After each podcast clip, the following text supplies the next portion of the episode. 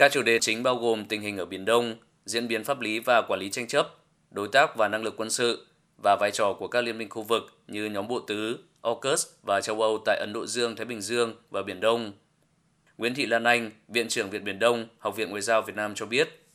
Năm nay là lần thứ 12 mà CSIS tổ chức một cái hội thảo về Biển Đông ờ, trong một cái bối cảnh mà khu vực thì rất là lo lắng rằng những gì mà xảy ra tại Ukraine thì có thể sẽ làm phân tán cái sự chú ý của chính giới cũng như là học giả Mỹ với các vấn đề Biển Đông trong khu vực. Nhưng mà những gì đã diễn ra thì cho thấy là cái sự quan tâm của học giả Mỹ cũng như là ờ, chính giới Mỹ với vấn đề Biển Đông cũng vẫn còn rất là tập trung. Ờ, những bài phát biểu sáng nay thì đã ờ, điểm lại tất cả những cái diễn biến gần đây, ờ, những cái yêu sách mà mang tính uh, mở rộng của Trung Quốc uh, cũng như là lên án tất cả những cái yêu sách biển của Trung Quốc không phù hợp với cả luật pháp quốc tế. Uh, đặc biệt là có đại diện của Bộ Ngoại giao uh, Mỹ trợ lý về uh, luật pháp đã trình bày lại cái kết quả của nghiên cứu về các giới hạn trên biển số 150 à, khẳng định rằng là nếu mà áp dụng tất cả những quy định của luật pháp quốc tế à, thì yêu sách của biển của Trung Quốc là không phù hợp với luật pháp quốc tế và cũng không phù hợp với tất cả những cái thực tiễn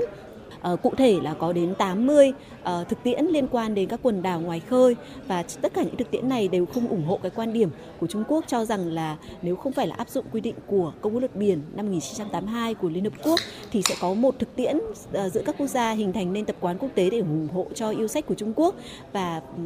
cái bản báo cáo của Bộ Ngoại giao Mỹ thì đã khẳng định phản bác cả hai lập luận này và cho thấy rằng cho đến nay những yêu sách biển của Trung Quốc thì cũng không có cơ sở pháp lý. À, đây là những cái quan điểm trao đổi phù hợp với lợi ích cũng như là quan điểm pháp lý của chúng ta tại Biển Đông.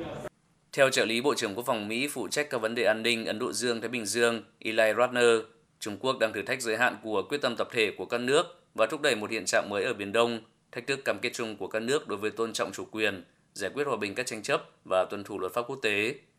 Trong khi đó, Greg Polling, giám đốc chương trình sáng kiến minh bạch hàng hải châu Á nhấn mạnh,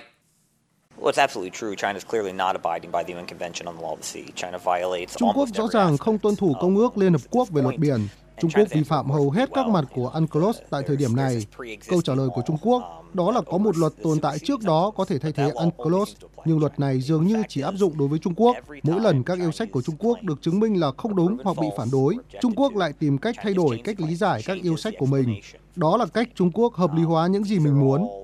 Trung Quốc cơ bản coi luật pháp quốc tế như một công cụ có thể sử dụng hoặc loại bỏ khi bất tiện.